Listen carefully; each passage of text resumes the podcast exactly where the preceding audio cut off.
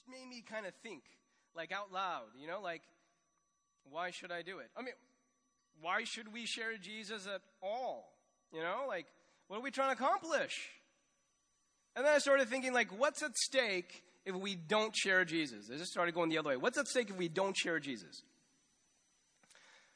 Um, actually, I, can you guys just turn to someone next to you and, and, and just kind of, what's at stake if Christians never share about Jesus, don't show other people what it's like to have a relationship with Jesus? What's at stake? Can you turn to someone next to you and just share? Eric, you can text someone if you want. Yeah. we already have the conversation. Uh, why don't you have the next person share?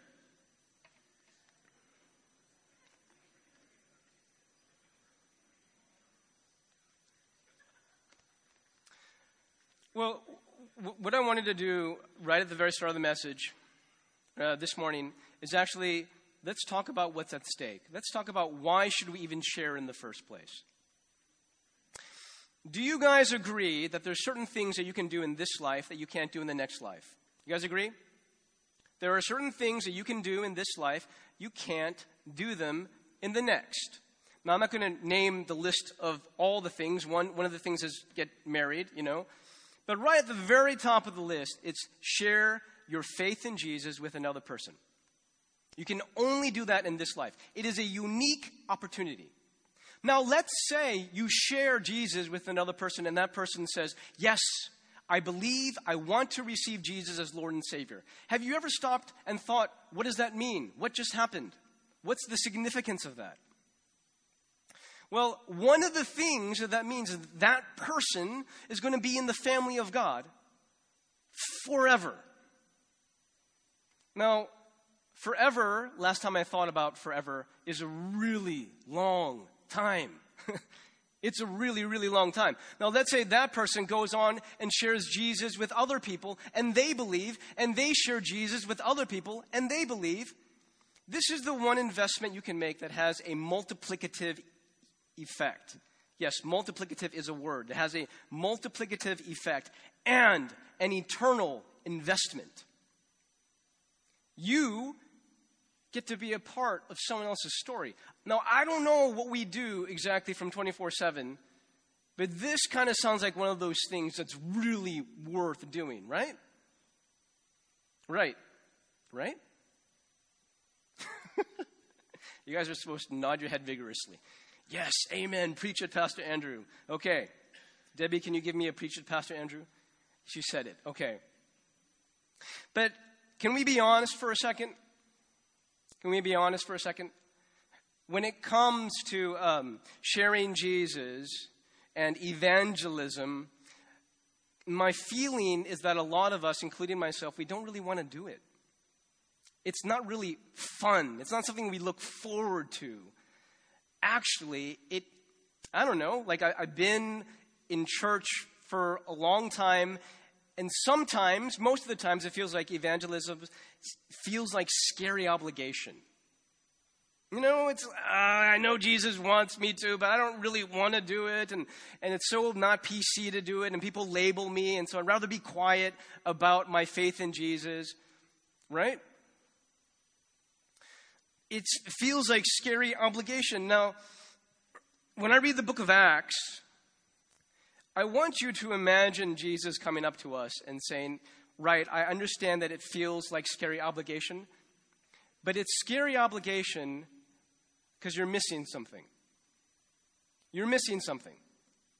And if you have this thing that you're missing, it's going to change. It's not going to feel like scary obligation anymore.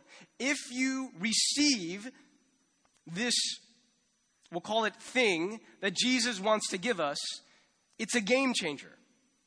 It will change evangelism from scary obligation to something exciting, something adventurous. Yeah, something scary, but it's, it's going to be fun. Now, I don't want anyone this morning leaving church and going, okay, Pastor Andrew is giving us one more thing to do. No, this is actually something you get to do. This is something that's going to be really, really fun. But you need this one thing desperately. Do you guys know what that one thing is? It's that one thing that's in the first 11 verses of Acts. And it's that one thing that is u- utilized over and over again. It's not even a thing, okay? But no, so let's talk about Acts. Because Jesus is introducing this thing that we desperately need that's going to be a game changer for the mission. It's going to be a game changer. Let me hear you guys say game changer. Uh, let's walk through the first 11 verses, then I think it's going to be even more clear what that thing we desperately need is. Okay? So Luke writes this book, and he addresses it to a mysterious man named Theophilus. Now, it's funny because you, if you read the beginning of Luke, the Gospel of Luke, he addresses that book to the very same man. That is probably his sponsor. It's probably a rich person saying, I commission you with this money to go and work on this project. And the second project is the book of Acts. And so, what uh, Luke does in the very beginning of Acts is he gives like a little review. Do you guys ever watch TV, shows where they go previously on the, you know, on whatever the show is, right? And then they show like highlights of what happened in the last show. Luke does the same thing. And he basically goes, previously in my former book, this is what I was talking about. The life of Jesus, what he said and what he did. And here's where that book ended. And now this is where this book begins, okay? And one of the things that he's saying contextually is that before Jesus ascended into heaven, he gave us a command, which makes you want to think, what is that command? He gave the disciples a command. What is the command? Verse 4. Jesus says to his disciples, Do not depart. Don't depart. But wait for the, what's the word? Wait for the promise. Wait for the promise of the Father. Okay?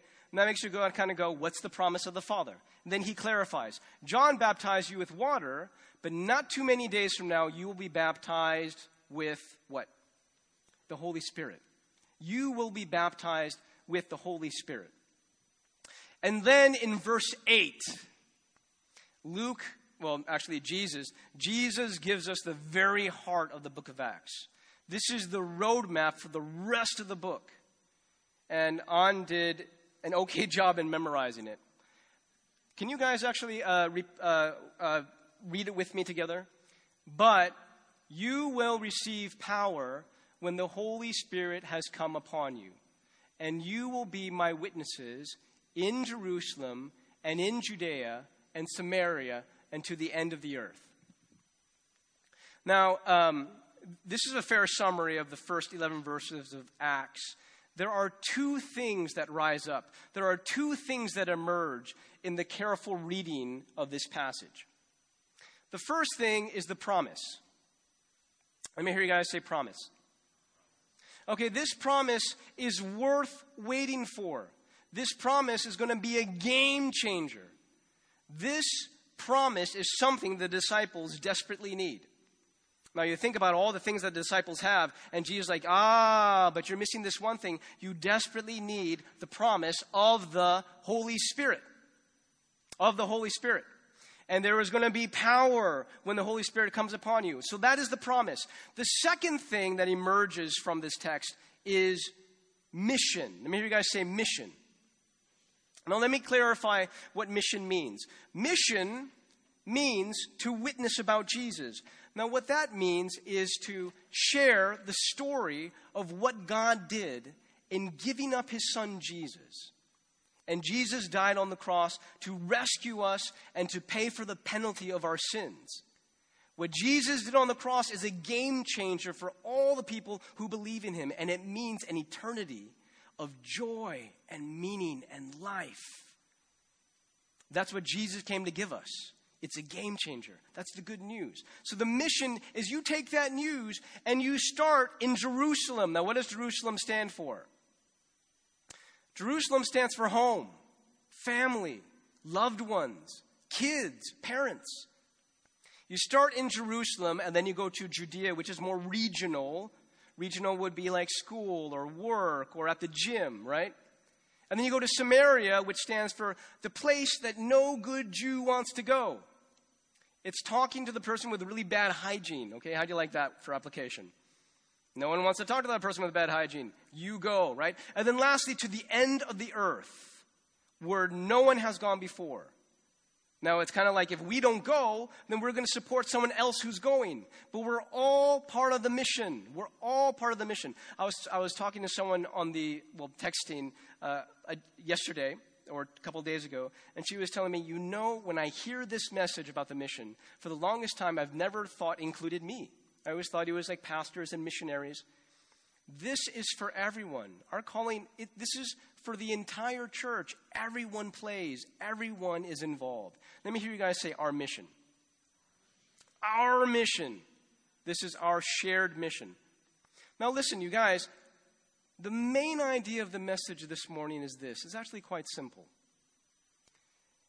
If you receive and try to do the mission without the promise, it's going to be a real drag. that is the main idea of the message. You try to do the mission without the promise, it is going to be a real drag.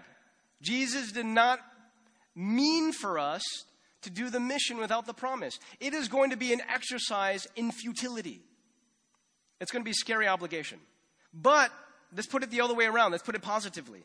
If you do the mission, which is to share Jesus, but you do it waiting upon the Holy Spirit, you're going to have power. You're going to have joy. There's going to be unexpected surprises. It's going to be actually fun, if you can believe that. Now, I want you to imagine Jesus giving this word to the disciples. Now, I want you to think about this. The disciples had three years of, you know, um, on the job training with Jesus. Three years being trained 24 7. They went on mission trips. They had uh, places where they could do public speaking. They, they were trained, right? And then they saw with their own eyes Jesus die and Jesus raise again. They got a compelling story. Oh my gosh, they have so much going for them, right? And here is Jesus saying, Yeah, you got all that. But you need this one thing. You got to wait for this one thing. And without this one thing, you're not going to do much. Now, here's the point. If the disciples who had all that needed desperately the Holy Spirit, how much more do you? How much more do we in the Bay Area? You guys, uh, this happened uh, several months ago. I was at Peet's Coffee and I was reading a book by Tim Keller preparing a message. It was called Generous Justice. Sitting there, sipping my coffee, reading this book. There was an older lady that came and sat next to me in a table next to me. She was sipping her coffee and she's looking around and she's smiling, and I'm innocently reading my book like that. And then she says to me, Young man, I would very much like to know what you're reading. Like that. She said that to me, right? Now, my response is like, you know, like, is this really happening to me right now? I've been waiting all my life, actually, for this moment right here. Like, really? You asking me? And so I'm like, calm, calm down, calm down. Try, try to say something that makes sense. You know, I'm saying, well, it's, it's a book written by uh, Tim Keller, and it's about God's amazing grace and how that compels us to love the poor. I don't know if I said as well as that, but something like that came out, right? And I'm like, this is great. You know, she's asking me, right?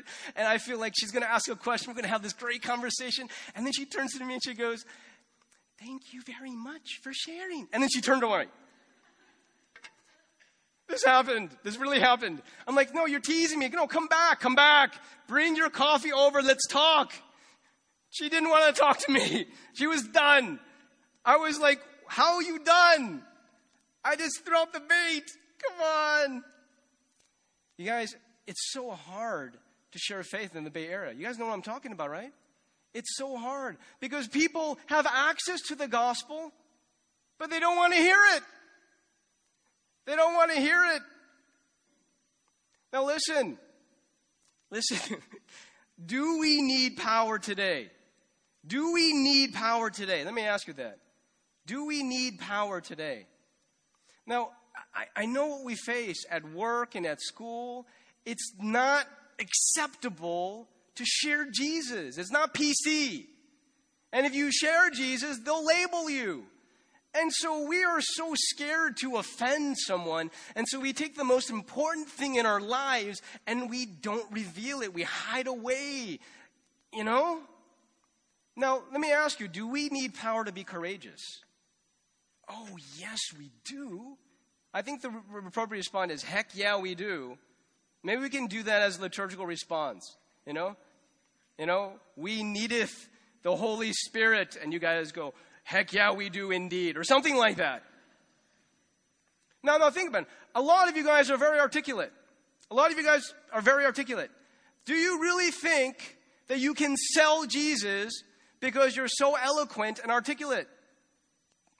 I mean, you could have the most eloquent words, but if they're thrown at a heart that's hard and unrepentant, it's not going to go anywhere.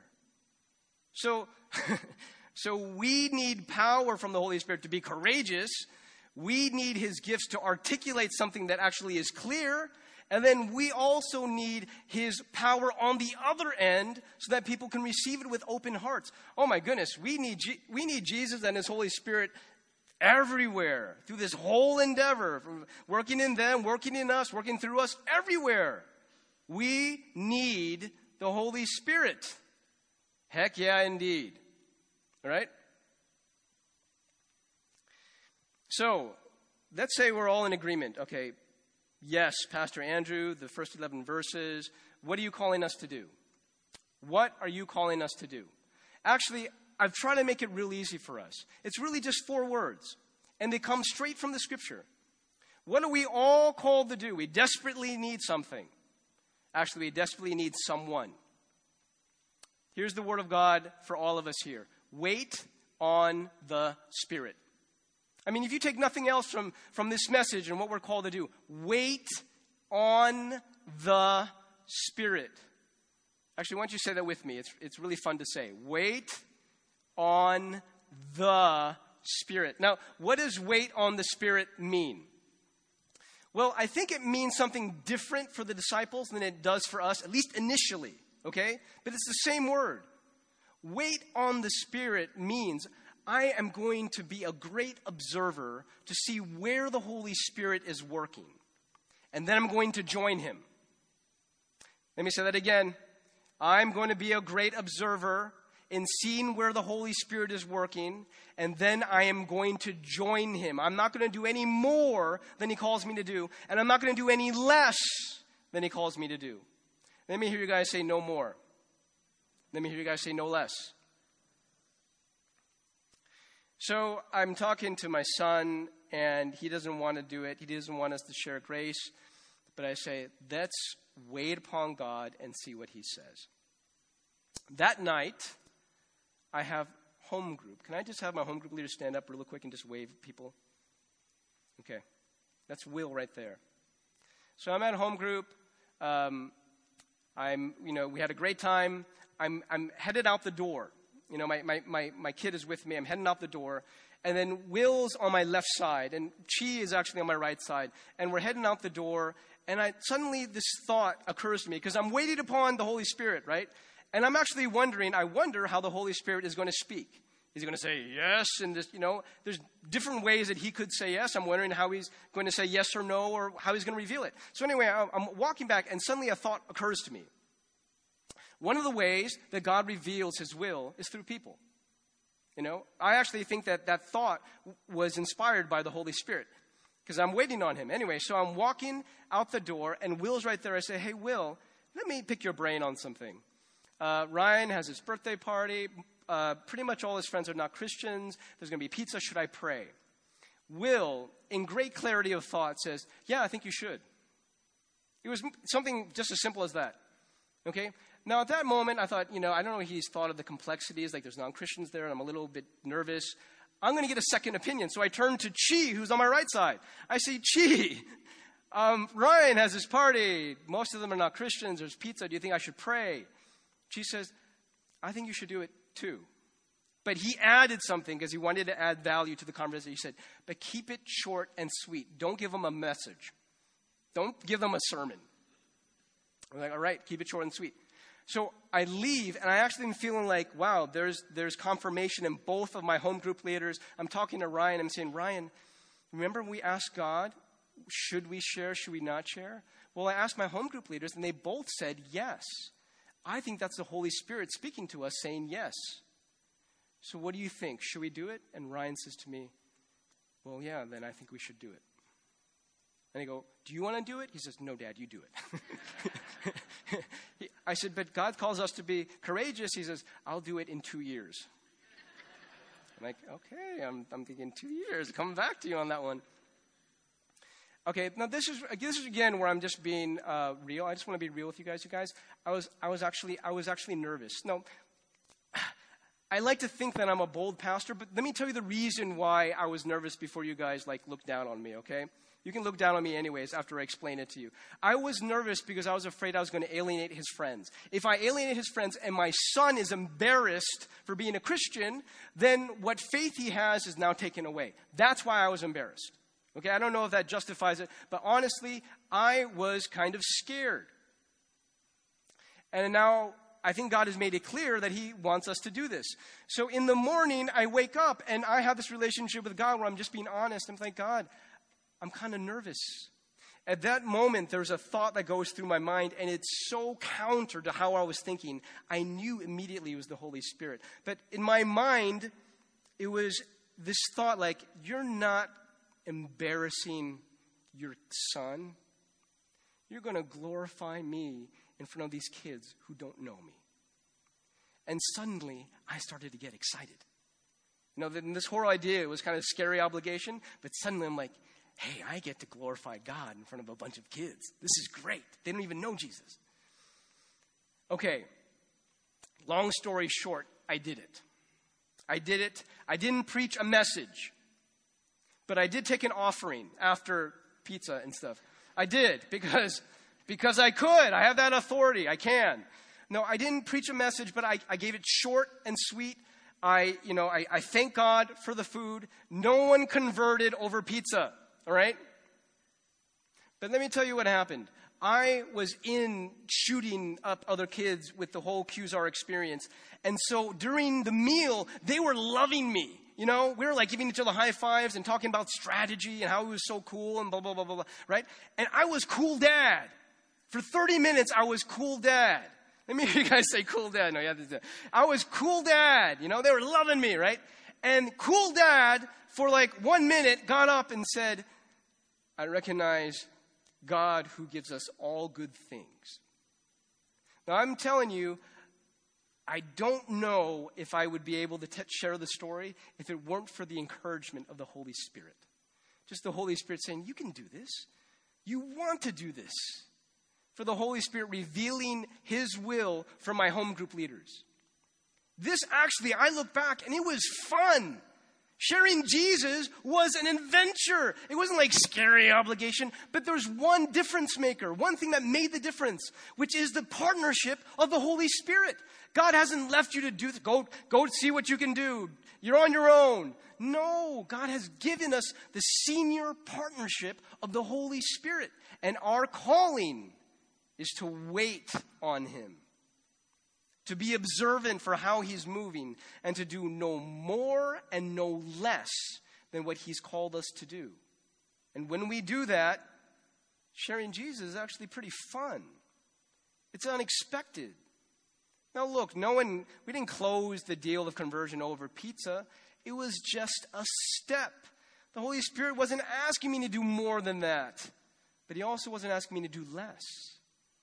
And our first priority is just to be observing what He's doing, joining what He's doing, and doing no more and no less than what He's called us to do. This is where I invite Eric up forward. Eric, this is a little bit of a counterintuitive conversation. Because I have the feeling that when we talk about evangelism, for most of us, it's scary obligation. You know, it's yeah. like, I gotta do this thing. I guess Jesus wants me to do this thing. Okay, I'll do it. but it's not like fun. Oh, I had the best time sharing about Jesus. Yeah. It's not like joyful. It's not like, I mean, fun and evangelism, those are two words that don't really go hand in hand. Yeah. Right? Yeah, and and I think uh, just real quick, I love the point you're making. Um, there's something about uh, how when God is working, a big picture of Acts, as we're talking about it, you know, Acts 1:8 is the outline of Acts, Jerusalem, Judea. Uh, the strongest church was the church in Jerusalem, but in Acts we mainly hear about all these little outposts, and they're really small churches. I mean, really tiny. Uh, but this is what God is excited about. So God is always excited. His energy, the Holy Spirit, is always working. So uh, where when we're when we are going out into areas, people uh, that don't know Him, uh, that have been beat up by life, they, we and all of us actually have, and even more so without without without uh, you know uh, the love of God. So yeah, so he's I- always yeah, he's always you? yeah he's Um, always doing so that. this is just a thought. It's, it's not on my notes, but I, I just wanted to say, and I'm not really endorsing the movie, but have you guys ever seen Pulp Fiction? Right, it's not the most wholesome movie. I'm not You're bringing endorsing up it. Pulp Fiction. I, I am, but Okay. there's a reason why. Because it was a unique movie in that at first the main character was uh, John Travolta, remember? And then in the middle of the movie, it switches to um, Bruce Willis, right?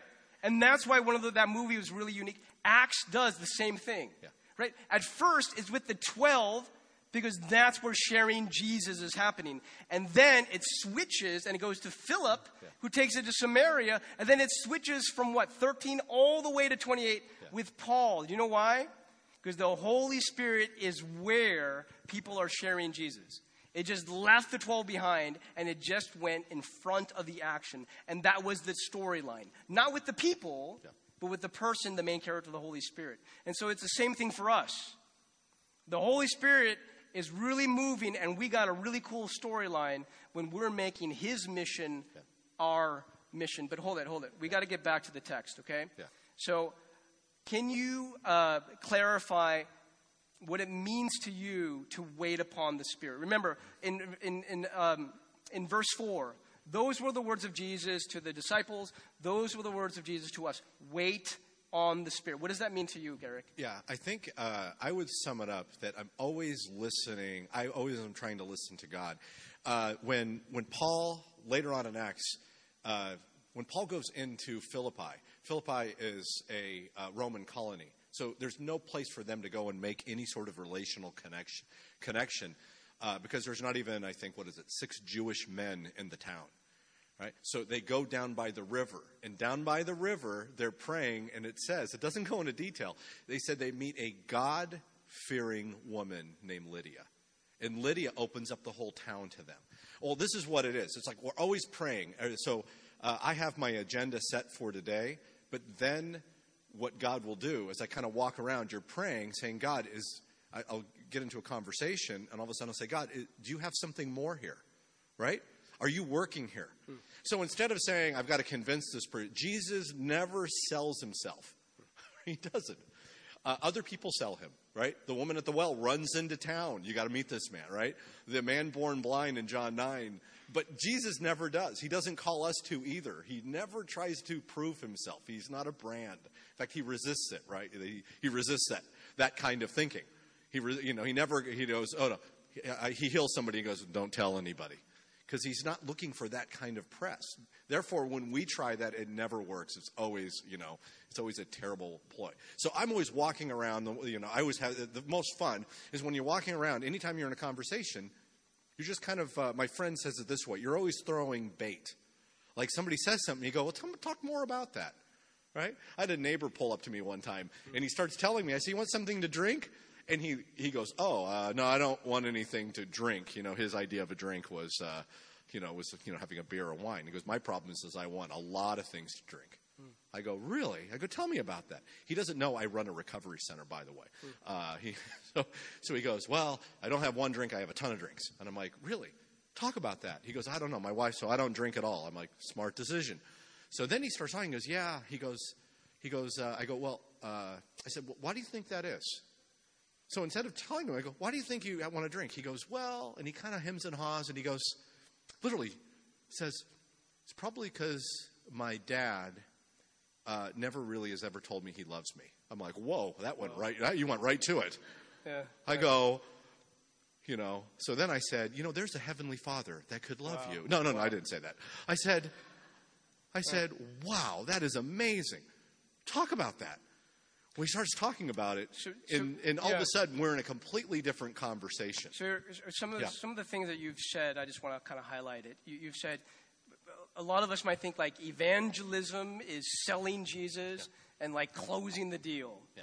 But it, it seems like what the paradigm that you're bringing is no, evangelism is being observant of how the Spirit is working, Yeah. asking good questions, and and having a conversation. Yeah. Yeah. Uh, absolutely. And this is where it's fun because you're kind of waiting. Holy Spirit, are you working here?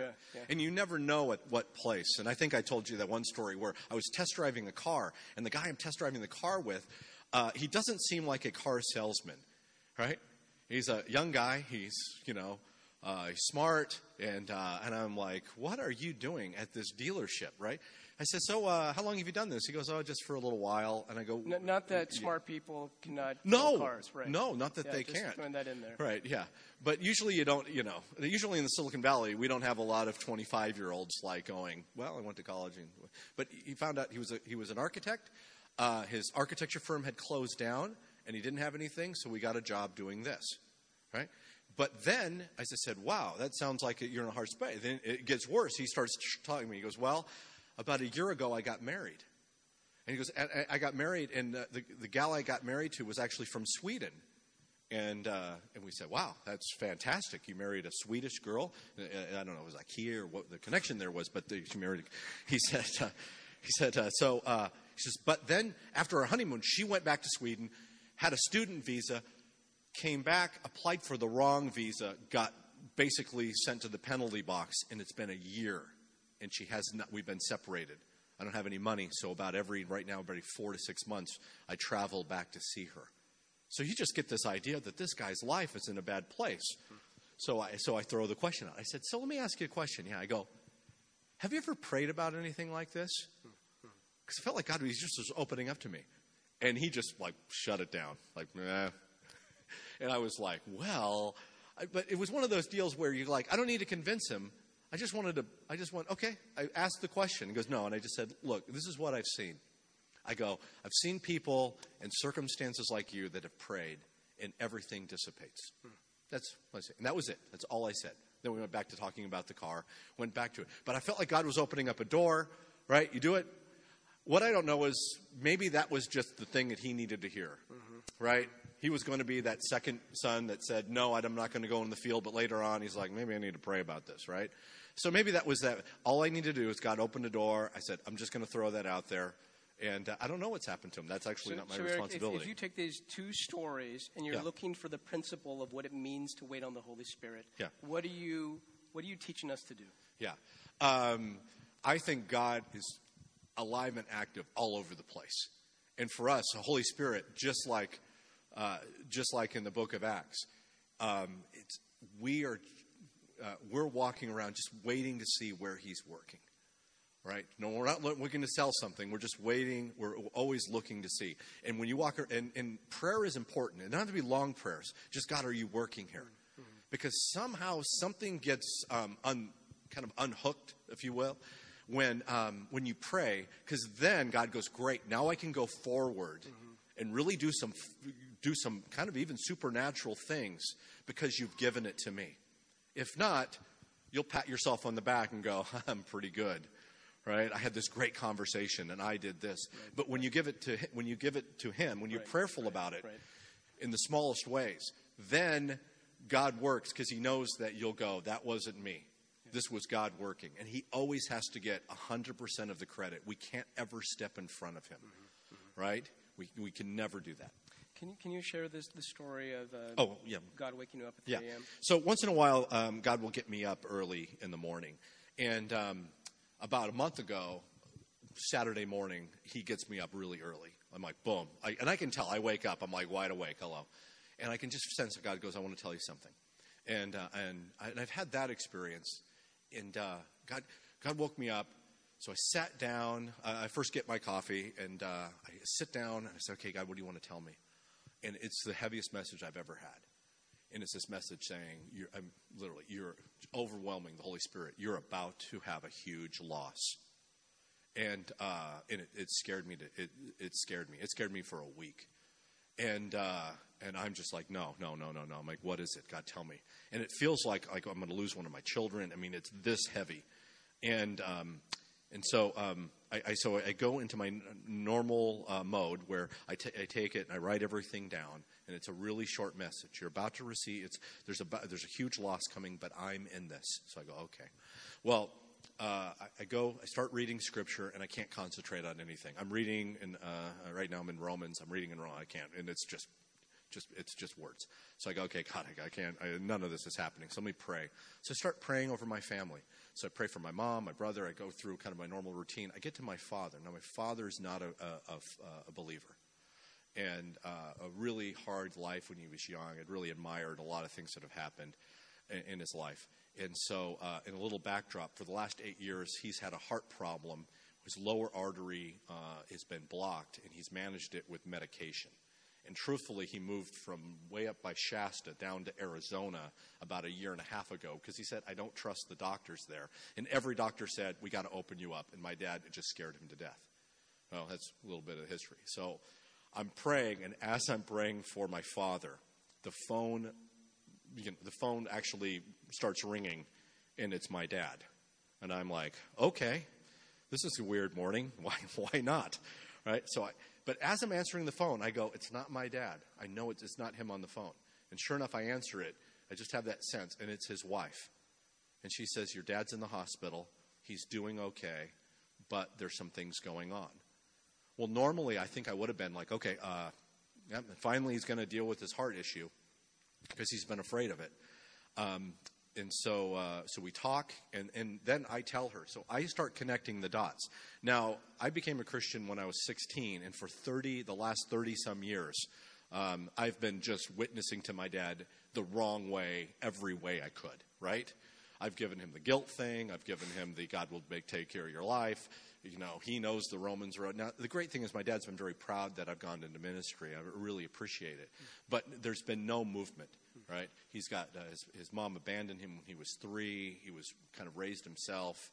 And so that being able to trust a father is just has been very, very difficult. So sure enough, I call my brother up. My brother's a really, really neat Christian guy, really sensitive to the Holy Spirit. And I go, I just got this call, and this is what was happening. He goes, Yeah. He goes, I've been calling Dad every day for the last week. I've sensed got something's going on. And uh, so they had to run more tests. They run more tests. They think, hey, they're going to do this heart procedure. They don't know what's going to happen. So we're going, go, no, go. Do we get? We need to get in a plane and go down to Arizona. So finally, a couple days later on Tuesday, I'm in my office in the city and I'm like, should we go? My brother goes, I think we should, but I got to be back by Friday. I got to be back at this time. Um, I'm online. My brother goes, it's about two, three hundred dollars for a flight, and I'm online looking, and I'm like, I got a fifty-eight dollar round trip. And he goes, Nah, that's wrong. I'm like, No, no, I'm looking at it. Fifty-eight dollar round trip. He goes, Book it and see if it'll work. I go, Yeah, here's the problem. We got like three hours to make this flight, and he's all the way down in like South San Jose. And uh, so I book it. I'm like, get on your horse, man. We got to get to you. Got to get to the city. Uh, and uh, so we get the flight. We show up. We surprise my dad. We get in, and God had been doing all of these things. I mean, just all these things. And so, as a son, explaining these, okay, my brother's great. We're like, okay, here's the connection. You've got one of the top heart surgeons in the country and how he got the, the, this guy was amazing. I mean, even they go, it's kind of weird how we got to them. I'm like, so we're just we're in full witness mode because God is connecting all the dots. Right before my dad goes into sur- uh, surgery, he has it on that Wednesday. Um, my brother and I, we go, look, Dad, we're going to pray for you, whether you like it or not. And uh, his wife looks and says, I've never seen him this scared. He thinks he's going to die. And we go, yeah, we know. He's been dreading this for 10 years this this this procedure. And um, and when he did that, I realized that the fear that I felt in the loss mm-hmm. that was the exact emotion mm. that my dad was feeling. Mm. That usually when God gives you this heavy message, and this is what is biblical, it's intercede. I want to give you this emotion so that you will pray in this way. So it's praying for my dad and, and doing this. And sure enough, he goes in surgery we get a message. We get a message really quick. The nurse comes out within an hour. Like the surgery's going great. He sent me out to tell you. I'm like, really? The surgeon comes out, and here's the, here's this guy. He's got over I think uh, like 12 patents, and he sits down with my brother and I for like for like 10, 15, like 15 minutes, just going through the procedure. Like, ah, he goes, well, I was using this and I was using this wire. He goes, but I was using this Japanese wire. Like, oh no. He goes, I got three patents in these wires, you know, to do the, you know, to do the stents. And he goes, and he goes, not all wires are wire. And he's going through it all. And I'm looking at my brother going, this guy does like 20 of these a day. Why is he taking this much time? And uh, later on, I go, because he didn't think he could do it. And finally, we were talking to one of the attendings, same thing. He goes, the attending goes, I go, everybody else wanted to open him up. And the attending physician goes, yeah, everybody else would have to because you just can't get to that lower artery uh, on the heart. So this is our message. So we communicate all of this back to my dad. We're like, Dad, connection, connection, connection, connection. God is in this, right? So he's recovered. He still has some issues. He's recovering. God is keeping him in this place of need. But a week and a half later, we keep calling and checking in. Uh, he lived up in Shasta, so he has another house up there that he had been renting out. The renters moved out. He goes, We're going to sell it. So he's had it on the market. He gets an offer. He's excited, but the offer is way low. It's like 15, 20% under asking. Right? So he's recovering, and uh, the person keeps coming back, and they're just for two weeks, they've just, all through this process, they're just grinding him down. Right? And he's just really upset about it. And so in that process, he, I call him up and I say, "So, Dad, how, how you doing?" He goes, "Well, this has happened and this has happened. I still have the dizziness. We're changing the medication, right? So God is still working. You know, this is again, this is only two, three weeks old."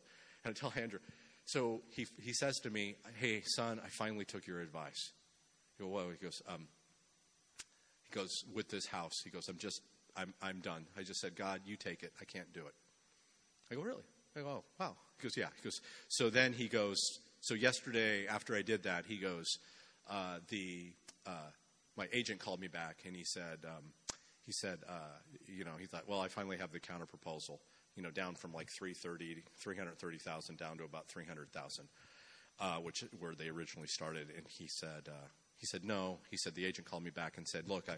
He goes, did they accept the offer? And he said, no. He goes, I rescinded the offer because you know, last night you got a full price offer, cash, and they want to close within 10 days.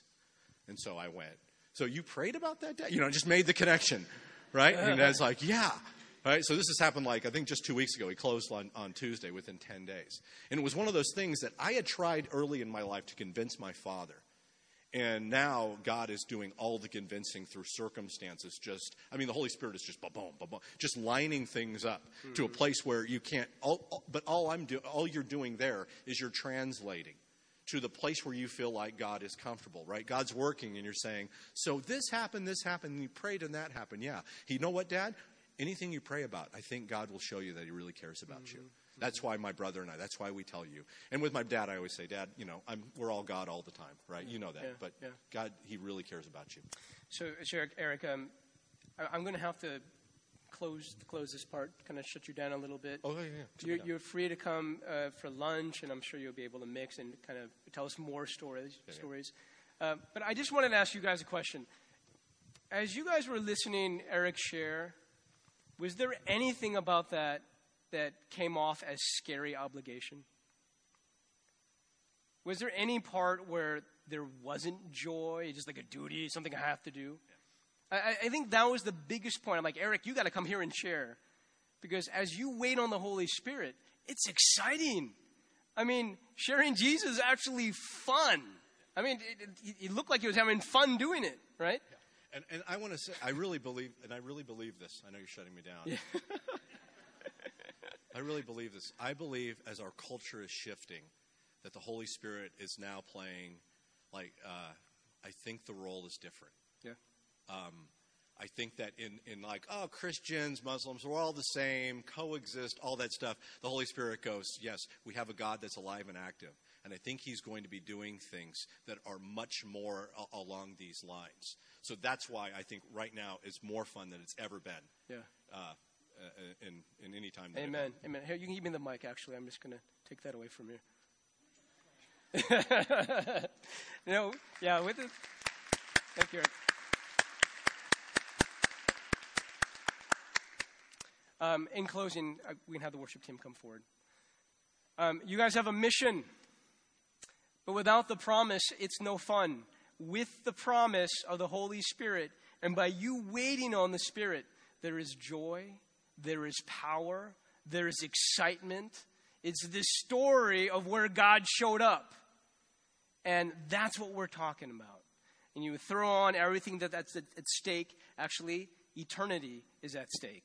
I mean, there's nothing greater than that. Um, but He's also giving us a provision to make it full of joy, power, uh, and fun. So, can you guys stand and I will pray, and then we're going to have a time of, of continuing to worship the Lord. Let's pray.